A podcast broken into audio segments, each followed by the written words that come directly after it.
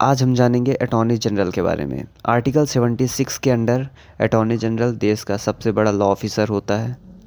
इसकी ड्यूटीज़ होती हैं गवर्नमेंट ऑफ़ इंडिया के बिहाफ में सारे केसेस लड़ना या उनके लिए रिप्रेजेंट करना सुप्रीम कोर्ट या देश की किसी भी कोर्ट में हाई कोर्ट्स में स्पेसिफिकली और सुप्रीम कोर्ट में, क्योंकि he is the man of such stature attorney general के पास कुछ स्पेशल प्रिविलेजेस होती हैं।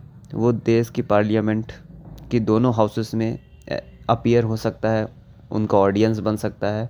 और अगर उसे किसी भी कमेटी का जॉइंट कमेटी का मेंबर बनाया जाए तो वो जॉइंट कमेटी का मेंबर भी हो सकता है। इसके अलावा जो सभी प्रिविलेजेस एक मेंबर ऑफ़ पार्लियामेंट को अवेलेबल होते हैं, वो सभी देश के अटॉर्नी जनरल को अवेल कराए जाते हैं। और हमारे प्रेजेंट अटॉर्नी जनरल है आर वेंकट रमणी, जिनकी फ़ोटो आप देख सकते हैं वीडियो पे।